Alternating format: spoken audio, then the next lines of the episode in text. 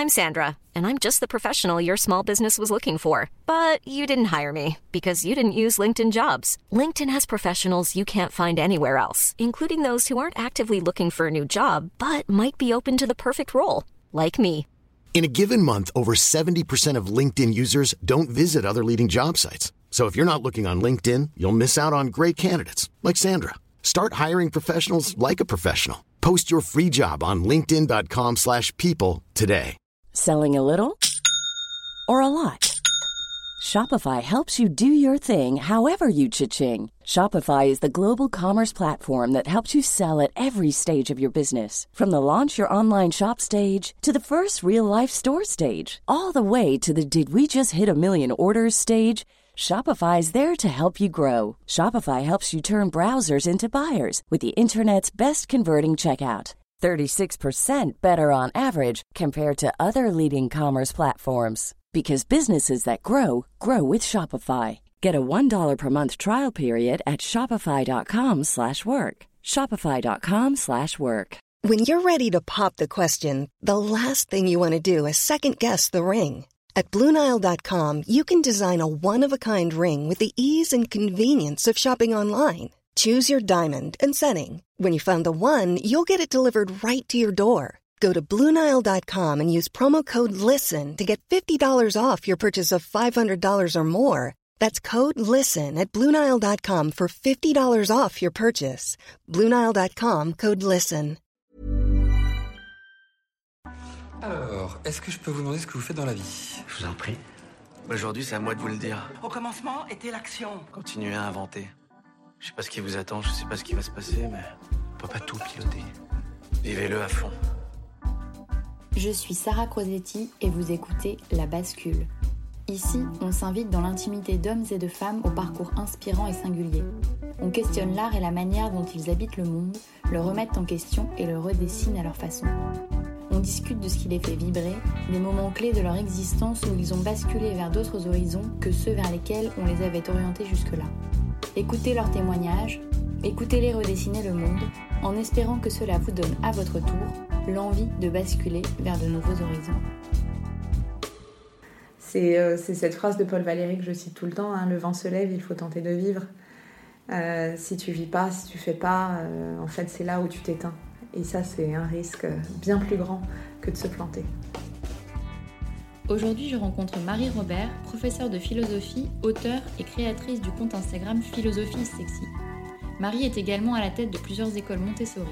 Elle anime aussi un podcast ainsi que des ateliers autour de la philosophie et vient de sortir son quatrième roman intitulé Les chemins du possible, le voyage de Pénélope. Dans cet entretien, Marie apporte avec la philosophie un regard nouveau sur les questionnements que l'on peut se poser lorsque l'on a envie de basculer, autant dans sa vie personnelle que professionnelle. Ensemble, nous évoquons le fait que la philo est finalement partout dans nos vies, de notre porte-monnaie à la politique en passant par les séries que l'on regarde. On évoque aussi le fait un jour de ne plus comprendre sa vie, l'importance de la transmission et la difficulté de savoir ce que l'on veut.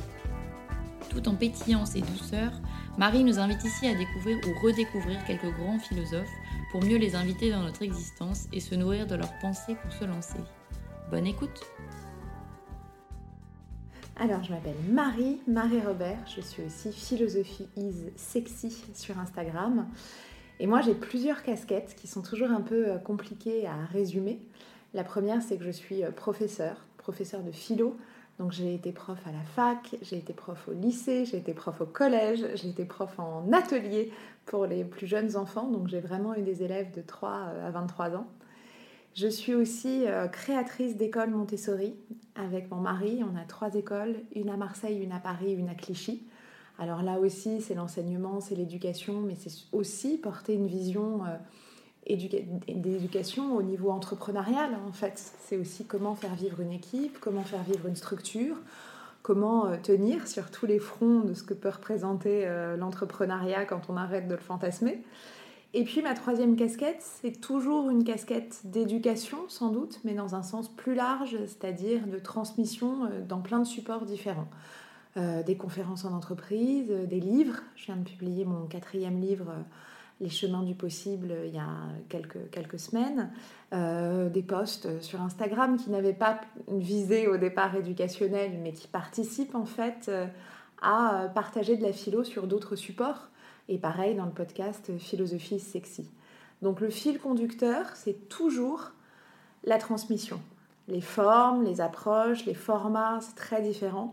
Mais je crois que c'est le fil qui me portera euh, toute ma vie.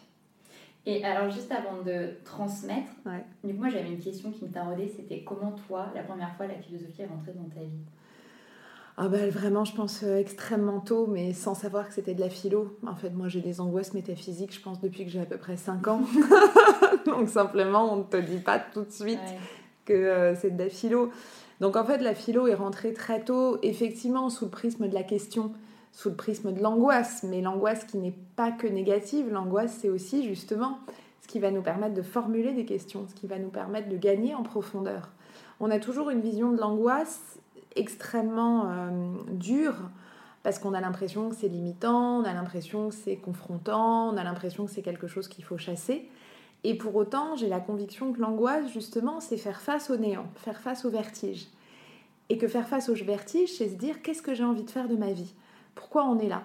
Euh, À quoi ça sert? Alors évidemment qu'il faut savoir y répondre au bout d'un moment, mais c'est quand même passionnant aussi d'ouvrir ce champ-là, parce que c'est aussi comme ça qu'on dessine notre humanité. Donc moi, j'ai toujours eu très tôt vraiment ce type de, questions. Et puis un jour, je suis arrivée en terminale et j'ai compris qu'il y avait en plus de tout une matière où tu pouvais faire ça. Donc euh, ça a été le paradis. Première disserte, 23 euh, septembre d'il y a maintenant euh, fort longtemps, plus de 17 ans. la pensée de la mort est-elle à la vie? Bon, bah autant te dire que j'étais dans mon élément. mais c'est dingue parce qu'il y a plein de. déjà que tu te poses ces questions-là assez tôt, mais il y a pas mal de gens qui se les posent.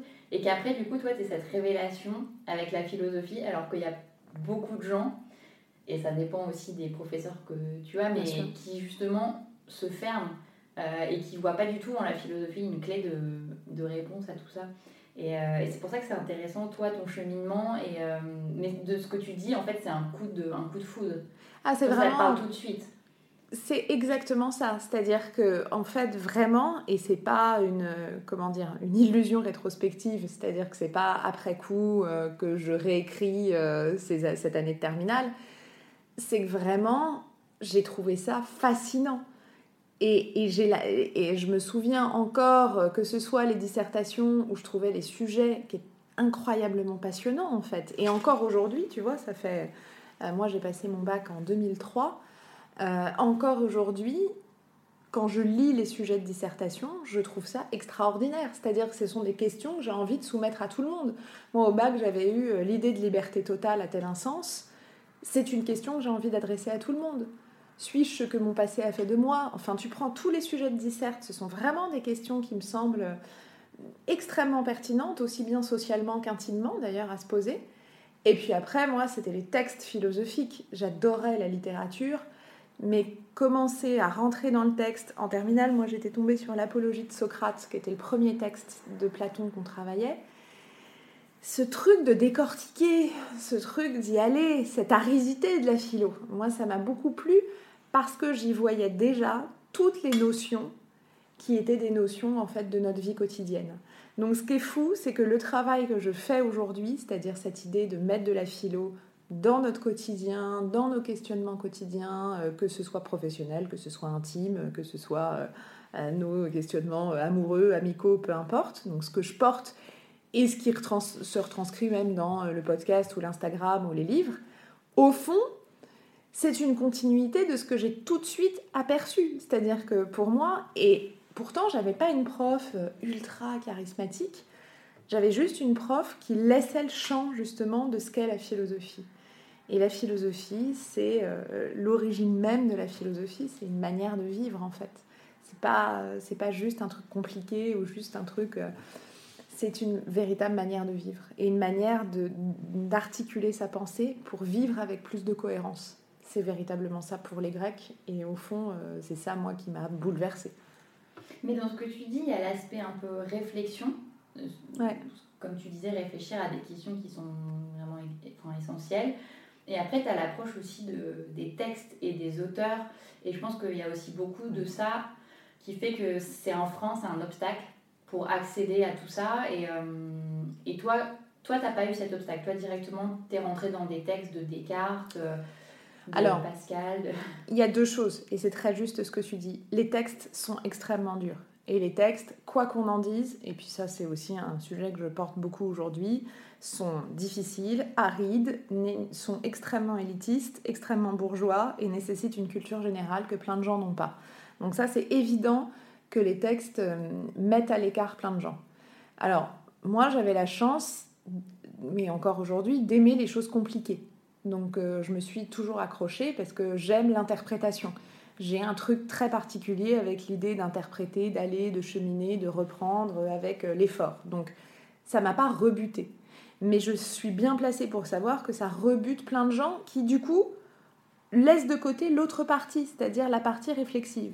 Et c'est aussi pour ça que j'ai articulé mon travail de cette façon-là, en disant comment faire aimer la philo sans forcément passer par les textes, ou du moins tendre la main pour être une passerelle vers une lecture un peu plus simplifiée de ces textes-là. Donc, parfois, quand on me dit c'est de la vulgarisation, je dis mais, mais tant mieux. C'est-à-dire qu'on est obligé de passer par là parce que sinon, plus personne ne fera de la philo. Et on laisse de côté une discipline qui est extraordinaire. Pour autant, on n'a pas besoin des textes pour faire de la philo. Moi, je fais des ateliers philo avec des enfants de 4 ans qui se posent des questions et on, ne parle jamais de Descartes, de Kant, de Spinoza, en fait. C'est juste, on se pose des questions. L'autre jour, euh, qu'est-ce, que la tristesse? Ou qu'est-ce qui nous rend joyeux? Euh, Et comment tu les amènes, du coup, à... Une fois qu'ils se sont posé la question, comment tu les amènes à réfléchir autour de la thématique? Par le récit. En fait, euh, je raconte toujours des petites histoires.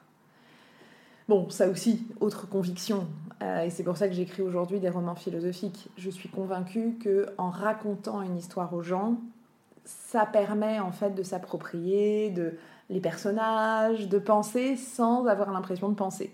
Et ce qui est valable pour les enfants de 4 ans est valable aussi pour les adultes. Euh, en fait, on ne se rend pas compte qu'on est en train de réfléchir. Mais si, si, si, on, si on analyse bien la situation, au fond, quand on regarde même une série Netflix, on se demande Ah, mais qu'est-ce qu'il va faire le personnage? Qu'est-ce que j'aurais fait à sa place? Oh, Mais il fait ça, mais c'est pas du tout moral de faire ça. Enfin, quand tu prends euh, des analyses de séries, de fans de séries, l'autre jour, enfin l'autre jour, il y a quelques années, j'avais été très marquée. Il y a une série que j'adore qui s'appelle Les Sopranos, qui est une série sur la mafia qui était sur HBO.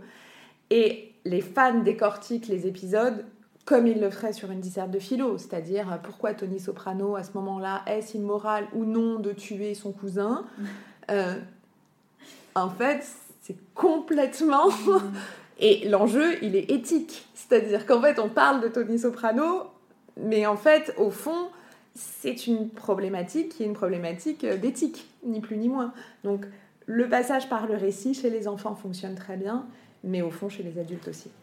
Et alors, même dans tes cours pour des, jeunes ou des gens qui sont plus âgés, euh, comment tu amènes les textes? C'est-à-dire que d'abord, tu les fais un peu réfléchir euh, par le récit, etc. Et après, Comment tu leur amènes des textes qui sont un peu compliqués, mais d'auteurs qui ont déjà réfléchi sur ces thématiques-là? Bah, Par exemple, moi, je donne des cours en ligne le mardi. Euh, j'ai créé ça il y, a, maintenant une petite année, les mardis de Marie. Et on fait euh, des parcours d'une heure et demie à chaque fois, mais le parcours fait trois cours, donc trois fois une heure et demie sur une thématique. Donc, euh, par exemple, là, je viens de terminer le parcours philosophie de l'éducation. Donc je décrypte euh, voilà, les notions, etc. Je présente les auteurs et en fait je lis les textes. Et ensuite je les explique. Et en fait, quand les textes sont lus et expliqués par quelqu'un, en fait c'est comme si je faisais un boulot de traduction. Et tout d'un coup, le texte qui paraissait peut-être certains passages un peu abscons, bah tout d'un coup c'est clair en fait. Et au fond, c'est ça qu'il faudrait faire avec soi-même si on se faisait confiance. C'est-à-dire se dire, attends, Qu'est-ce qu'il veut dire là? C'est juste qu'on est dans une société où on a l'habitude de lire des choses qu'on comprend du premier coup. Moi, j'ai eu une force dans la vie, c'est que je suis extrêmement dyslexique. Donc, je suis et dyslexique, mais à l'écrit, et au fond, j'ai été dyslexique aussi pour lire. Donc, j'ai eu déjà l'habitude de l'effort, en fait, de déchiffrage. Ce qui m'a déjà, un, donné le goût de l'effort, donc c'est une force inouïe, et aussi cette habitude que les choses ne soient pas limpides en fait. Et donc du coup, bah forcément, au fond, un texte de philo, c'est ça. C'est perdre de vue que euh, dans la vie, tu lis un texte, ah bah oui, je comprends tout de suite. Mais personne ne comprend tout de suite un texte de philo. Il faut se poser des questions, annoter, revenir en arrière, se dire, attends, mais est-ce que le mot euh, néant chez Heidegger veut dire la même chose que chez un autre auteur? Ah tiens, moi je ne le comprends pas comme ça, de cette façon-là. Donc effectivement, la philo se lit moins vite que la littérature ou que euh, des essais ou que n'importe quoi. Enfin, euh, la philo se lit moins vite. La philo se lit avec un crayon à la main. c'est un truc tout con, mais en fait non, ça s'annote vraiment. Et la philo se lit plusieurs fois.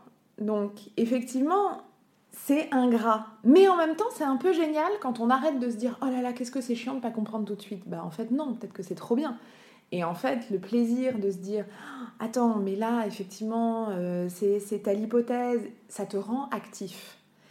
Les gens qui comprennent très bien la philo, souvent, sont des gens, euh, par exemple, qui ont, euh, il y, a, des gens qui font de la théologie, qui comprennent bien la mm. philo. Parce que qu'est-ce qu'on fait, par exemple? Alors, dans le catholicisme et dans le judaïsme, c'est encore plus vrai. Les gens passent beaucoup de temps à faire parler des textes qui, au demeurant, ne sont pas toujours très clairs. Et d'ailleurs, à qui on peut faire dire, c'est très pratique, tout et n'importe quoi. Mais au fond, il y a cette envie de dire, ah ben non, parce que là, dans l'exégèse de, etc. Et ben en fait, c'est cette démarche-là, c'est-à-dire d'être de, d'être acteur et moi, c'est ce que j'adore. Là où dans euh, des choses plus développement personnel, bah, tu suis des listes et puis euh, t'absorbes, bah ouais, ok, c'est telle méthode, bon, bah, je vais essayer de l'appliquer. Bah, la philo, en fait, tu toujours acteur parce qu'il n'y a pas de bonne ou de mauvaise réponse. Il y a un cheminement, il y a un questionnement, il y a une proposition de certains auteurs qui vont, euh, mais est-ce que c'est la tienne ou pas? On n'en sait rien. Et est-ce que tu as un exemple concret d'un questionnement que tu avais et où la philosophie t'a aidé, si ce n'est répondu, mais au moins t'a apporté des, des clés euh, vraiment tangibles? Ouais, enfin, bon, plein, dans plein, plein de domaines. Alors, des choses les plus, euh, les, les, plus basiques, et je donne un exemple pour le faire comprendre, mais j'en aurai un plus, plus intime et plus profond. Quand j'essaye de faire comprendre ça, c'est vraiment dire si tu trouves un billet de 20 euros par terre, qu'est-ce que t'en fais? Euh, si t'es kantien, tu ne le prends pas parce que t'aimerais pas qu'on te le prenne. Si t'es yumien, tu vas le faire fructifier. Et si t'es lévinassien, tu vas le donner à quelqu'un qui en aura besoin. Je m'en fous de la, du choix. C'est-à-dire qu'en fait, peu importe, mais au moins tu te positionnes. Est-ce que ce qui compte c'est l'autre? Est-ce que ce qui compte c'est de maximiser? Est-ce que ce qui compte c'est la morale? Parce que tu ne fais pas à l'autre ce qu'on ne voudrait pas qu'on te fasse que qu'on te fasse à mmh. toi. Là, on est vraiment là-dedans. Euh, moi, la philo m'a aidé sur deux questions, mais qui sont des questions insolubles. Évidemment, le euh, apprendre à mourir, parce que quand même une des choses de philo, alors moi pas tant apprendre à mourir moi que de supporter la mort des autres. Et donc la philo ouvre un espace à la parole sur le deuil, à la parole sur la mort. Moi, ça m'a beaucoup aidé, par exemple, des travaux de Yankelevitch ou de Svetan Todorov sur la mémoire une des rares choses qui a, pu, qui a pu apaiser et qui encore aujourd'hui apaise ma peur de perdre les gens que j'aime, qui est un truc euh, qui pour moi est, est, inconcevable en fait, et très compliqué dans mon angoisse de vie, dans mon angoisse existentielle, eh ben a été grandement, non pas résolu, parce que la philo résout, résout pas grand-chose, mais on te propose une autre lecture. Ah bah oui, la place de la mémoire. Et effectivement, quand Todorov dit bah, la vie est perdue contre la mort, mais euh, la mémoire gagne dans son combat contre le néant, et au fond, ce qui reste, c'est l'aspect mémoriel, ce que dit aussi Ricoeur d'une autre manière, l'importance de, la mémoire et du récit, ben, ça te permet en fait d'adopter comme une autre paire de lunettes. Tu vois mmh. C'est vraiment ça. Et l'autre point, moi, c'est sur la place du... Moi, j'ai beaucoup, beaucoup travaillé en philosophie du langage, c'est vraiment ma spécialité, et notamment sur la place justement de la fiction et la place du récit. Ce que je trouvais très dur en philosophie, c'est qu'on considérait que la fiction était un mensonge. Et en fait, moi, j'ai travaillé, et ça a été l'objet de ma thèse d'ailleurs, sur la perspective de, bah non, en fait, euh, la fiction, c'est, c'est pas un mensonge, c'est un laboratoire, c'est une hypothèse en fait. C'est un pacte qu'on fait entre toi et moi, on se raconte une histoire pour pouvoir peut-être faire émerger une vérité, mais qu'on n'arrive pas à faire émerger en se racontant juste euh, véritablement les choses. Donc, euh, la fiction contient en fait, est certes fausse, mais permet en fait parfois de oh, mais oui bien sûr. Donc euh, voilà il y a plein plein plein de thématiques. Euh, la philosophie politique est extrêmement éclairante quelle société on veut. Vraiment quelle est la vision qu'on porte. Ça va être bientôt donc euh, bah bien sûr. Et j'ai envie de dire aux gens c'est pour ça que la politique c'est fondamental. C'est pour ça qu'on peut pas ne pas s'y intéresser parce qu'en fait quand les gens disent ça m'intéresse pas mais tout ce que nous avons autour de nous est politique, nos choix de consommation, nos choix euh, de, de est-ce qu'on achète un vêtement ou non, bah, tu, en fait, euh, est-ce que euh, je mange telle ou telle chose, où est-ce que j'habite, dans quoi je mets mes dépenses, tout est politique. Donc c'est passionnant parce que c'est l'ouverture à quelle société, dans quelle société je veux vivre. Oui, mais ça aujourd'hui, tu vois, on, l'occulte complètement. Et moi, je fais vraiment partie des gens qui sont dégoûtés, de ça, qui, qui, bien sûr. Qui suis intéressée par ce que tu dis.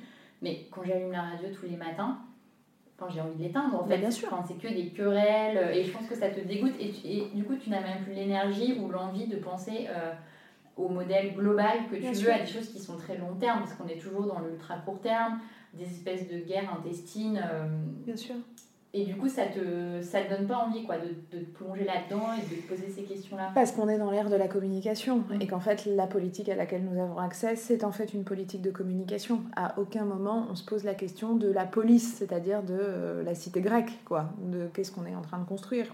On le voit étrangement, même si ça enfin, aujourd'hui ça réapparaît sous une autre forme, c'est la forme de l'activisme. Les gens qui font vraiment, euh, qui sont activistes pour telle ou telle cause, bah, c'est très concret en fait. Bah, voilà, je, suis activiste parce que vraiment je pense qu'idéologiquement tel ou tel fait euh, est inconcevable. Donc euh, j'agis euh, en tant que tel. On le voyait aussi beaucoup, mais aujourd'hui c'est de plus en plus laborieux parce que les, les, partis se disloquent beaucoup, mais chez des vrais militants. Voilà, qui alors aussi bien aller coller des affiches que passer des soirées entières à débattre mmh. d'un truc dont les trois quarts des gens vraiment mais s'en foutent royalement, mais qui pourtant euh, débattaient parce que c'est important. Et ce qui est dommage, c'est qu'on ne retrouve pas, mais à nous après de créer des espaces en tant que tels, des, des vrais lieux de OK, qu'est-ce que ça fait? Qu'est-ce que ça change profondément en fait de euh, d'adopter telle loi plutôt qu'une autre? Et en quoi c'est concernant? Et ça, c'est philosophique. Ça, c'est intéressant parce que dans le processus de bascule, généralement, euh, tu as souvent euh, une, perte de sens mm. ou une, euh, une, inadéquation avec la société dans laquelle tu vis. Et donc, du coup, on parle d'une bascule qui est personnelle parce que toi, tu as envie de changer, mais en fait, c'est aussi euh, une bascule. Enfin, ça, inclut le collectif aussi, tu vois, de, de dire je me reconnais plus du tout dans la société dans laquelle je vis, mais en même temps, j'ai l'impression que j'ai pas de prise dessus, que j'ai plus de moyens de la réfléchir. Et donc, as, je trouve que c'est vraiment euh, l'individu, mais aussi euh, la mais globalité. Bien, bien, sûr. De toute façon, dans les, dans les raisons de ce que les gens appellent non-sens, même s'il y aurait beaucoup à dire sur ce qu'est le sens, hein, parce que c'est quand même euh, pas clair comme notion, il y a le sentiment de ne pas être utile, donc de ne pas, voilà, de, je suis là, tant mieux, mais je suis pas là, ça change rien. Le sentiment d'inutilité, quelque chose de très métaphysique en fait. Et puis ça veut dire qu'on t'a pas transmis en fait ce pourquoi tu étais utile, qu'on t'a pas fait vivre justement comme acteur de ce monde. Le deuxième, c'est le sentiment, et, ça c'est le premier et plus intime. Le deuxième, comme tu as tout à fait raison, il est plus collectif, il est plutôt de se dire je me sens arraché dans mes valeurs en fait. Je sens que je participe à quelque chose qui en fait euh, ne me convient pas. Et le troisième point, il est aussi de, j'ai l'impression que je, il est plus rare, mais on le retrouve aussi dans le non-sens, ça va tellement vite qu'en fait, j'ai jamais l'impression de faire un travail euh, profond. Parce qu'en fait, je suis juste dans la réaction et dans l'accélération permanente euh, du temps. Donc c'est vraiment les trois points. Et ces trois points, il y a un va-et-vient entre l'intime et le collectif. Parce que par exemple, l'accélération du temps, c'est aussi quelque chose de très collectif. C'est parce qu'on vit dans des sociétés où si tu réponds pas à un mail dans les deux heures, tu as l'impression que vraiment c'est un crime de lèse-majesté. Donc euh, c'est un va-et-vient. Mais ça, t'en parlais dans l'un de tes podcasts, je sais plus lequel, mais tu, je crois que tu évoquais la notion de cadence juste ou cadence euh, intime. Et, euh, et ça m'a beaucoup parlé. Je me suis dit, en fait, c'est un truc effectivement auquel tu fais pas forcément attention. Bien sûr. Mais parfois, tu, tu sens que ça va pas. Enfin, tu te dis, euh, ça, ça va trop vite. Euh, enfin, tu as un sentiment d'être tout le temps euh, sans, sans le souffle. Et du coup, quand tu parlais de ça, je me suis dit, mais en fait, c'est exactement ça. C'est l'impression de ne pas être en adéquation avec le tempo extérieur et le tempo intime. C'est tout à fait ça. Hein. Montaigne dit vivre à propos. Et en fait, le vivre à propos, ça ne veut pas dire ralentir ou accélérer, ça veut dire réussir à vivre en étant complètement là quand tu fais quelque chose. Et le problème d'une accélération de la cadence, c'est que si c'est pas ton rythme à toi, il y a des gens ultra speed à qui ça va très bien. Si toi, c'est pas ton rythme, bah, tu te sens en fait, mm. effectivement, comme tu le dis, à bout de souffle. Et le problème d'être à bout de souffle, c'est pas uniquement d'être pressé, c'est juste qu'au bout d'un moment, on fait mal les choses. Et qu'en fait, à force de mal faire les choses et à force de se sentir à l'arrache, bah en fait, tu te sens désaxé. Et au fond, c'est pour ça que quand on parle de sens, moi je me méfie beaucoup parce que il s'agit pas, tu te réveilles pas un matin en te disant ah ça y est, ça a du sens, ou alors il s'agit pas de considérer que la seule chose qui a du sens c'est de faire de l'humanitaire parce que sinon on est quand même mal barré. Euh, c'est plutôt de se dire je fais quelque chose que je comprends en fait, qui a une signification pour moi. Et c'est pour ça que je suis assez favorable plutôt à parler du sens en tant que direction que je donne à ma vie et signification que je donne à chacun de mes pas, plutôt que parler du sens comme si voilà il y avait juste l'éducation, euh, l'humanitaire euh, ou des, des, projets à forte valeur ajoutée euh, sociétale. Or, c'est compliqué, déjà parce que ces projets-là, ils peuvent être déceptifs. Euh, il y a des déçus dans l'humanitaire, il y a des déçus, et je suis bien placée pour le savoir, dans l'éducation, parce qu'il y a des journées où tu n'as vraiment pas l'impression d'éduquer les jeunes générations, tu as juste l'impression de réparer des fuites et servir des coquillettes à des enfants un peu lents. Donc, ce que je veux dire, c'est que tout peut être déceptif si tu mets une projection fantasmée. Par contre, si tu dis, ok, bah là peut-être que je suis en train de faire un mail pourri, ou peut-être que je suis en train euh, de d'effectivement de réparer une fuite dans une école, mais par contre, je comprends en fait pourquoi je suis là, parce que ça participe à un projet global auquel j'adhère. Ben là, tu es beaucoup moins dans le fantasme, tu es beaucoup plus dans un truc de, compréhension en fait concrète. Et au fond, c'est ça qui compte, c'est-à-dire euh, c'est pas tant le projet ou, l'environnement, ou c'est plus, euh, ok, est-ce que je comprends pourquoi je suis là? Et au fond, les gens qui basculent, je pense que c'est souvent parce qu'à un moment, on ne comprend plus pourquoi on est là. Parce qu'on s'est retrouvé dans un parcours, souvent à travers la compréhension des autres. Et pour entendre beaucoup de gens qui ont été en reconversion, parce qu'en plus des écoles, euh, mon mari a créé un organisme de, de, formation à la pédagogie Montessori. Et donc il y a beaucoup de gens en reconversion qui nous appellent, évidemment, parce qu'il y a quelque chose de, ok, c'est une éducation différente, et puis l'éducation, à, cette forte valeur ajoutée. Et pour beaucoup de gens, quand ils racontent leur parcours, bah bien souvent, c'est euh, j'ai fait des études en fait sans vraiment les vouloir et sans vraiment les penser, parce que dans ma famille, en fait, c'était comme ça. Et je caricature un peu, mais il y a ce côté où, au fond, ah, en fait, la non-compréhension, elle n'est pas du tout récente. La mmh. non-compréhension, elle est déjà bien avant, en fait. Elle est déjà quand à 17 ans, en fait, on t'a expliqué que quand même, fallait faire une école de commerce, une prépa, euh, ou des matières scientifiques. Moi, c'est aussi pour ça que je suis consciente de ma chance, c'est-à-dire que, mais, mais qu'il faut un truc particulier. C'est-à-dire, oui, moi, il y a 17 ans, je peux te dire que quand j'ai décidé de faire des études de philo, personne ne faisait des études de philo. Encore moins parce que j'ai pas fait de classe prépa, donc en faisant direct une fac de philo. Donc, la compréhension, elle était déjà là. Et c'est ça mon luxe aujourd'hui. Mais je crois que dans cette idée de bascule, c'est décortiquer le à partir de quel moment j'ai plus compris. Et toi, personnellement, en fait, ça, tu l'as jamais euh, expérimenté. Toi, ça a toujours été clair? En fait, moi, ça a toujours été clair la philo. Mais en fait, la philo est une matière d'incertitude. Donc, en fait, à la différence, c'est que, en fait, quand tu fais des études de philo, tu n'as aucun chemin tracé.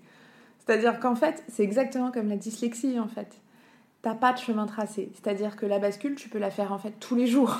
Parce qu'en fait, et aujourd'hui la preuve, j'ai un métier totalement inventé. Aujourd'hui, quand je fais des conférences dans des très grosses entreprises, je rigole en me disant mais c'est fou que je me retrouve là. Parce qu'en fait, je suis exactement l'inverse des profils qu'ils ont en fait habituellement en face d'eux. Euh, parce que justement, quand tu fais des études de philosophie, on te dit prof. Bah, en fait, pas tellement, parce que déjà, les places sont très chères. Déjà, parce qu'il y a des gens qui passent pas l'agrégation, c'est mon cas.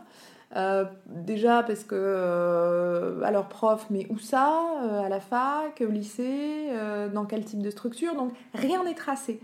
moi, j'ai des copains qui sont partis faire tout autre chose. En fait, c'est des études où on t'apprend juste à analyser des concepts. Donc, autant te dire que tu peux faire tout et n'importe quoi. Donc, comme tu n'as pas de chemin tracé, tu es obligé, en fait, peut-être beaucoup, beaucoup, beaucoup, beaucoup plus tôt, d'avoir exactement les questionnements que les gens ont parfois à 30, 35, 40 ans. Tu es obligé de te dire où est-ce que je veux aller? Donc, c'est à la fois ingrat, parce que c'est plus moins, moins. Enfin, se poser cette question à 21 ans, c'est vertigineux. parce que tu n'en as quand même aucune idée, et puis tu as l'impression que tu ne vas jamais être embauché. En fait, je, pareil, je rigole tout le temps, parce que je me dis, mais en fait, moi, j'ai jamais cru que j'allais avoir un travail, donc je suis toujours contente quand j'en ai. Non, mais en fait, à la différence de plein de gens qui font euh, deux années de prépa, euh, une école de commerce, euh, et qui, bah, ils savent très bien qu'à la sortie, ils vont avoir du boulot. T'es pas dans ce questionnement-là, en fait. Donc, de toute façon, c'est encore ce truc de t'es obligé d'être acteur. Donc, euh, tu es obligé très tôt de te dire, ok, bah, comment je le compose, comment je le combine, de quelle façon, euh, quelles expériences je m'invente. Euh, Donc, tu t'es quand même posé la question, parce que moi, je pensais que justement, tu t'étais dit, c'est la philo qui me, qui me passionne, etc. Je fonce là-dedans, sans forcément te poser ces questions-là et, et, en te laissant, voilà aller à ce qui, ce qui. Mais tu t'es quand même posé ces questions en fait. Ah bah oui, bien sûr, parce que tu peux te dire je fonce là-dedans et je me suis vraiment, euh, j'ai vraiment foncé là-dedans. Mais c'est ça, ça, ça te, tu te rends compte que tu fais des études qui ne te forment pas à un métier. Tu fais des études qui te forment à être extrêmement performant en réflexion. Où est-ce que tu la mets? Donc moi j'ai des copains qui ont décidé d'être extrêmement performants en réflexion dans le marketing, d'autres dans les ressources humaines, J'en ai d'autres dans l'enseignement, d'autres complètement autre chose, c'est-à-dire qui sont partis euh, voilà, à l'étranger, euh, qu'on fait de la pub, euh, qu'on fait... Dans quoi tu vas mettre ça De la politique?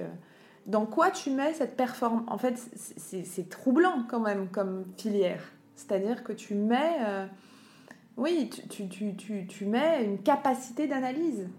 Mais tu vois, tu la mets dans quoi? Donc moi, je me suis très souvent posé la question dans quoi je le mets. Et en plus, au sein même de la philo, trouver euh, quelle, euh, quelle, partie de la philosophie t'intéresse. Est-ce que c'est l'art? Est-ce que c'est la politique? Est-ce que c'est le langage? Il s'avère que moi, dès le départ, je savais que je voulais avoir la transmission, donc garder l'enseignement. Mais je savais aussi dès le départ que je voulais trouver des espaces d'enseignement différents. Donc, euh, de toute façon, euh, je, savais que je ne ferais pas uniquement euh, une carrière d'enseignante à la fac, quand bien même. Donc, Mais ça, c'est ça c'est dingue que tu aies réussi quand même assez tôt à, tu vois, à définir ce que, ce que tu voulais ou pas, parce que la transmission, ça t'est venu un peu naturellement ou... Ouais. Ouais, tu sentais que c'était une fibre que tu avais. Euh. Oui, mais ça c'est comme la philo, je pense que c'est venu ultra tôt. C'est-à-dire, je pense que euh, dès que j'ai appris quelque j'apprenais quelque chose, mais même en maternelle, il fallait que je le raconte à mon frère et à mes parents. Il fallait que je la transmette en fait. J'ai l'impression, mais ça c'est vraiment une structure de l'esprit, hein, que dès que j'apprends quelque chose, il faut que ça circule. Mais c'est obsessionnel, c'est-à-dire que vraiment. Euh, je, ne conçois pas qu'on puisse acquérir un savoir sans le transmettre à son tour.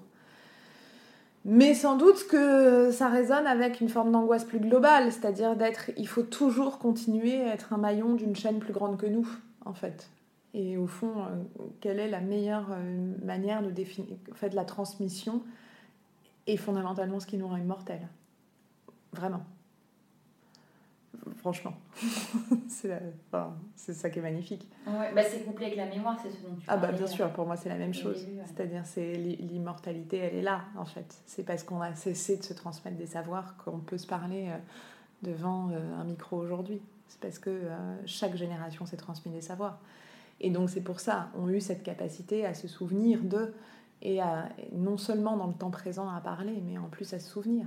Et c'est pour ça que la transmission des savoirs est bien autre chose qu'un un enjeu euh, idéologique sur ah, l'école, c'est important. Ben oui, en fait, c'est pas, pas une posture, c'est important. L'école, en fait, c'est pas tant l'école en tant que telle, c'est qu'on se transmette des choses, c'est qu'on s'apprenne des choses, euh, quel que soit le support, quelle que soit la manière. Euh, comment on, va, on fait perdurer en fait l'humanité si on ne se transmet pas des choses. Après, le côté négatif, je trouve, c'est que dans la transmission, tu as pas mal de choses, alors que ce soit la famille ou l'école et tout ça, euh, qu'il faudrait que tu apprennes à déconstruire parce qu'en fait, ça, ne ça te sert pas et tu te rends compte que. Enfin, moi, c'est un peu le cheminement que j'ai en ce moment, c'est de me dire, comme tu le disais au début, le non-sens, en fait, il remonte pas à il y a 3 ans ou il y a 4 ans. C'est un truc qui, qui fait partie intégrante de ton éducation, de comment on t'a amené à réfléchir les choses, etc. Et du coup, ça, je trouve que c'est un côté un peu euh, à double tranchant de la transmission. Mais justement, c'est très juste. Mais justement, c'est parce que tu sais d'où tu viens et que c'est solide et que c'est clair dans ta tête, que tu peux faire ce chemin de déconstruire et d'évoluer. C'est parce que tu arrives, alors là ça apparaît à ce moment-là dans ta vie, peut-être que ça aurait pu apparaître plus tard ou plus tôt, ça c'est certain, après euh, les, événements nous transforment, mais c'est parce que on t'a transmis et c'est parce que tu as une colonne vertébrale que tu peux décider d'articuler en fait aujourd'hui d'une autre manière. Et c'est pour ça que le, en fait, l'intérêt de la transmission, c'est la conscience du passé et ensuite comment toi tu vas donner une interprétation, encore une fois, pour te construire un futur en fait. Et peut-être que tu vas faire parce que justement c'est ah ok, bah ça je ne le veux pas. Et ça je ne veux pas faire des choses de cette façon-là. Donc moi je vais devoir. Là c'est épineux parce qu'on peut savoir ce qu'on ne veut pas et on peut trouver que nos parents ont été euh, vraiment terribles. Mais vas-y, crée ton modèle. Ça c'est plus compliqué. Mais c'est là où c'est intéressant. Tu peux, euh, avoir un, contre-modèle à l'aune du reste, quoi. Parce que t'en as eu un. Oui, je comprends. Mm. je comprends. Et il y avait un point que je voulais justement aborder avec toi qui était euh, vraiment la connaissance de soi parce que plus je fais des interviews et plus en fait je me rends compte que c'est une notion qui revient en permanence, qui est vraiment le fondement de toute réflexion. Tu vois, d'abord il faut commencer par ça et après tu peux aller plus loin.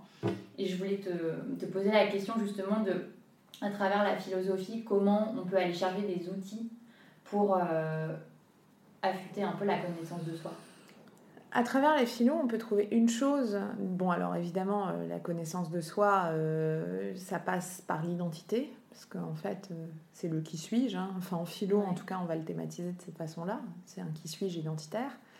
Le qui suis-je, bah, il va être les choses fixes, hein, c'est-à-dire qui ne bougent pas dans notre vie, ce que Paul Ricoeur appelle la mêmeté, ce qui reste inchangé. Alors ça va de ton ADN à tes empreintes digitales, à peut-être des choses, lieu de naissance, euh, à tout ce qui ne bougera pas. L'autre partie, c'est l'ipséité. L'ipséité, c'est un mot étrange, mais juste pour dire tout ce qui va changer. Et pour autant, tu continues à dire je. Tu as fait des bascules, mais pour autant, bah, tu es encore toi. Bon. Donc ça, tous les bouleversements, tous les flux, toutes les vagues, et ça aussi, il faut les intégrer, c'est-à-dire il faut les accepter, il faut les regarder, il faut comprendre que ce soit un tsunami ou une vaguelette, hein, il faut comprendre. Et puis la troisième partie, euh, qui est plus pertinente et qui aide à répondre, je crois, à la question que tu me poses, c'est euh, l'identité narrative. Comment tu as envie de te raconter?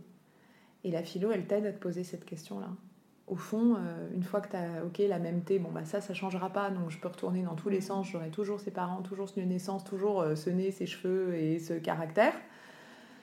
Ok, il y a des choses qui m'ont traumatisé, il y a des choses, il y a des grands changements, ok tout ça. Mais ensuite, moi, comment je veux me raconter? Et là, tout d'un coup, ça devient un moteur en fait d'action. Parce que en se posant la question de comment je veux me raconter, bah j'ai envie de me raconter comme ayant créé euh, une marque voilà, d'algues. Bah, j'ai envie de me raconter euh, en allant interviewer des gens chez eux qui racontent leur bascule. J'ai envie de faire ça dans la vie. Bah, j'ai envie de me raconter comme quelqu'un euh, qui est euh, folle amoureuse de la personne avec qui elle vit et qui va... J'ai tellement envie de me raconter ça que je vais soigner mon histoire d'amour. Tu vois ce que je veux dire? C'est-à-dire qu'en fait, le récit te donne envie de prendre la mesure parce que tu as envie de le faire vivre, ce récit. Et du coup, parce que tu as envie de le faire vivre, bah, tu vas aussi orienter tes actes en fonction de ce récit-là. Et puis si ce récit ne va plus, bah, t'en changeras en fait. C'est l'avantage. C'est-à-dire qu'au bout d'un moment, euh, c'est aussi ça. Mais je crois que la connaissance de soi, pareil, c'est comme le sens. faut pas surestimer le soi. Il est multiple. Au cours de notre vie, il va y en avoir plein. Euh, donc euh, ce qui est important, c'est plus de se dire, bah, j'ai des récits multiples dans ma vie. Mais quand tu dis se raconter, c'est l'histoire que tu as envie de te raconter à toi ou de raconter aux autres?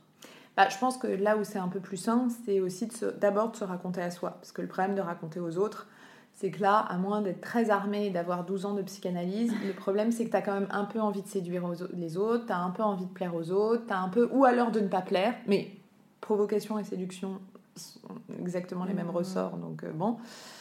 Donc c'est se raconter à soi, et après, une fois que c'est solide pour toi, tu le racontes aux autres.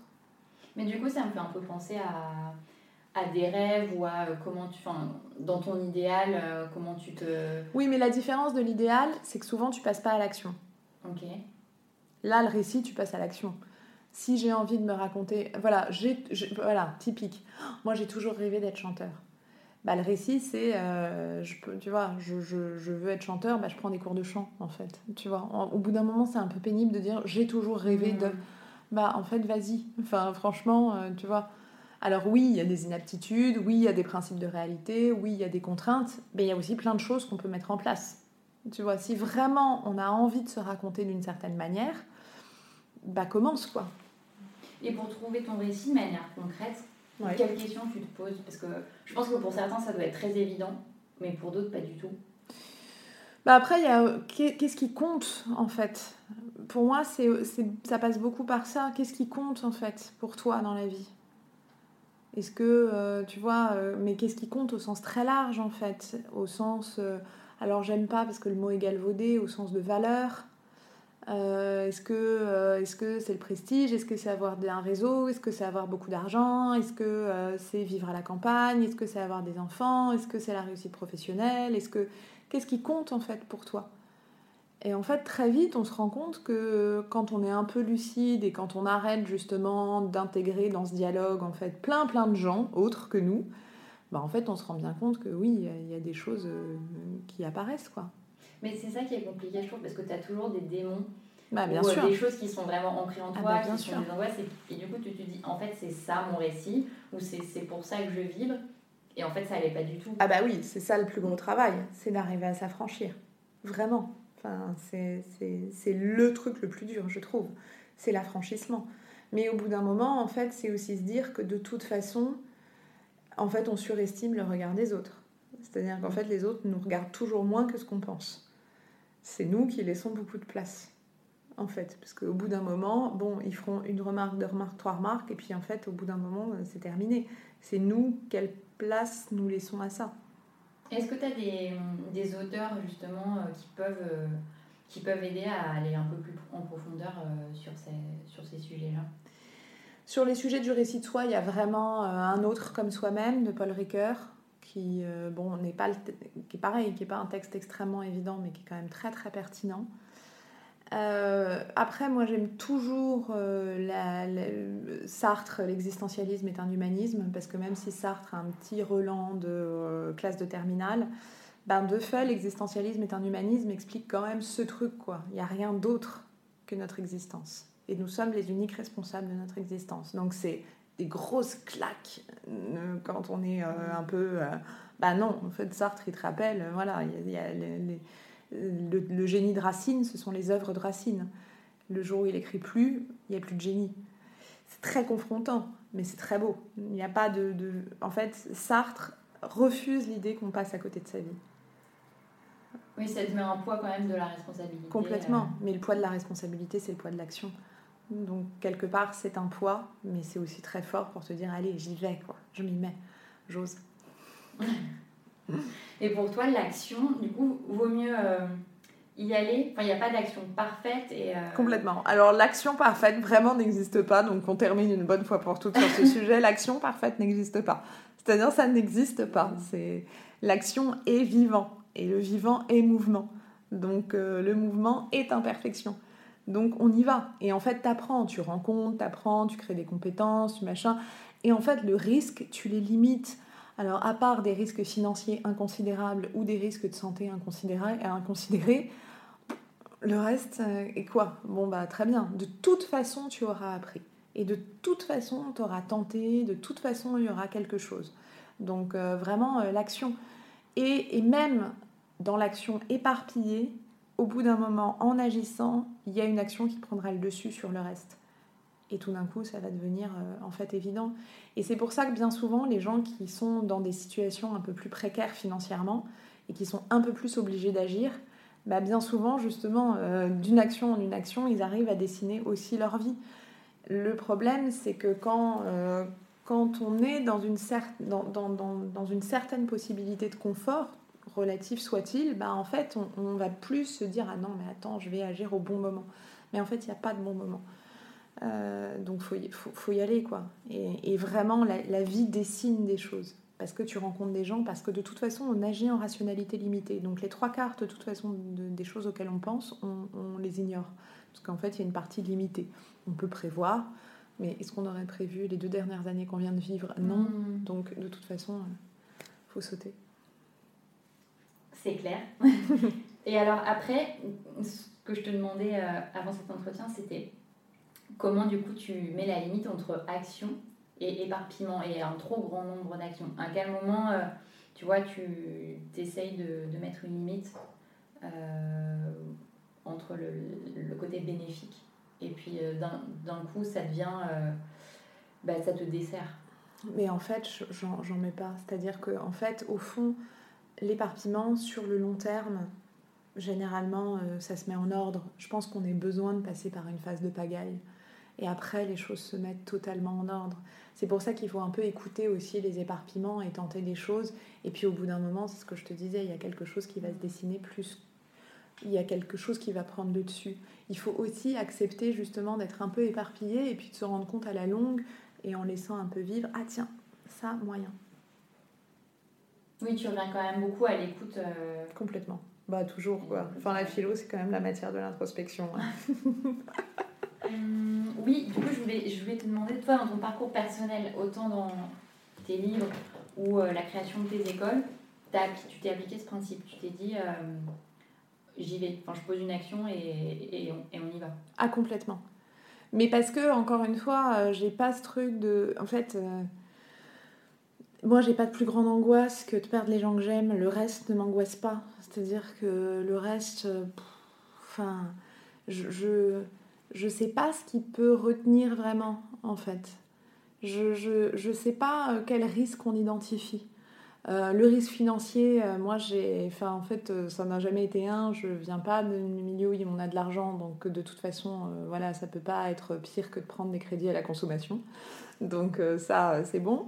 Euh, le risque de réputation, en fait, il est toujours euh, tellement surévalué. Donc, en fait, voilà, on y va. Et après, effectivement, il y a les peurs, parce qu'il y, a y a des peurs paniques. Et puis, euh, évidemment qu'il y a des peurs paniques, mais en fait, déjà, si tu es bien entouré, tu arrives à les relativiser. Et puis, en fait, même toi-même, tu arrives à les relativiser en disant, mais en fait, elle vient d'où, là, la gravité? Non, en fait, la gravité, elle vient de mon imagination. Oui, mais toi, tu as une assez bonne gestion de ça. Mais en fait, pour te prendre du recul et te dire, en fait, c'est le fruit de mon imagination, je trouve que c'est pas si facile. Tu vois, souvent, tu as besoin d'un regard extérieur qui te dit non, non, mais là, ça va pas du tout ce que tu es en train de me dire. Mais quand tu es oui, Oui, il faut réussir à redescendre euh, un peu, mais c'est pour ça que je parle de l'entourage. Évidemment qu'il faut un entourage qui te permette de te dire ouh, du calme. Et pareil, ça et pareil cette thématique de la peur.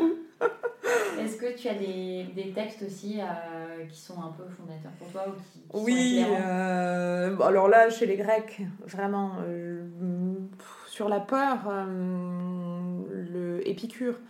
Épicure est, un peu le classique de la peur, mais parce que c'est toujours intéressant, où en fait il explique que ce qu'on appelle le bonheur, c'est juste la paix du corps et la paix de l'esprit.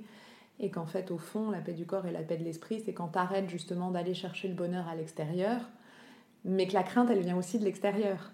Donc en fait, arrête avec l'extérieur et juste rends-toi compte, ah tiens, on peut faire l'expérience tout de suite. Bah mon esprit euh, là, ça va à peu près parce qu'en fait, ça va, je ne suis pas en train, euh, ça va, là, je suis pas en train de m'effondrer et en fait, mon corps, euh, bah ça va à peu près. donc tout va bien. Donc en fait, je suis heureux. Donc tu as déjà gagné, voilà, tu es, déjà, plus solide sur tes appuis quoi. C'est clair. Bah, écoute, on arrive à la fin de cet entretien. J'ai une dernière question pour toi. Je pense que tu as quand même partiellement répondu. Mais en fait, c'est ton conseil ou tes conseils principaux pour les gens qui, qui, se posent des questions, qui ont envie de commencer un processus de bascule C'est vraiment euh, penser sa vie, vivre sa pensée. C'est-à-dire euh, toujours faire ce va-et-vient entre pensée et action. Oui, il faut penser, il faut réfléchir, il faut trouver sa cohérence, il faut prendre le temps de se dire est-ce que quelle est ma vision, qu'est-ce que je porte, pourquoi?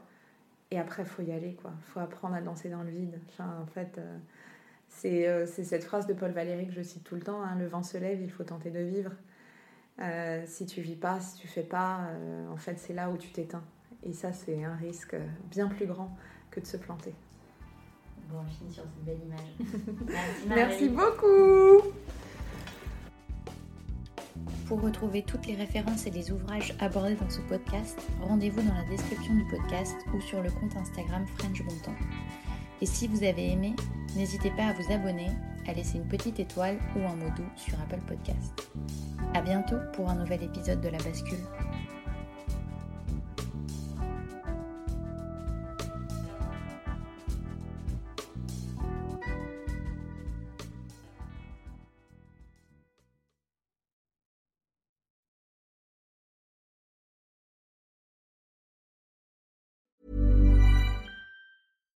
When we're on a budget, we still deserve nice things.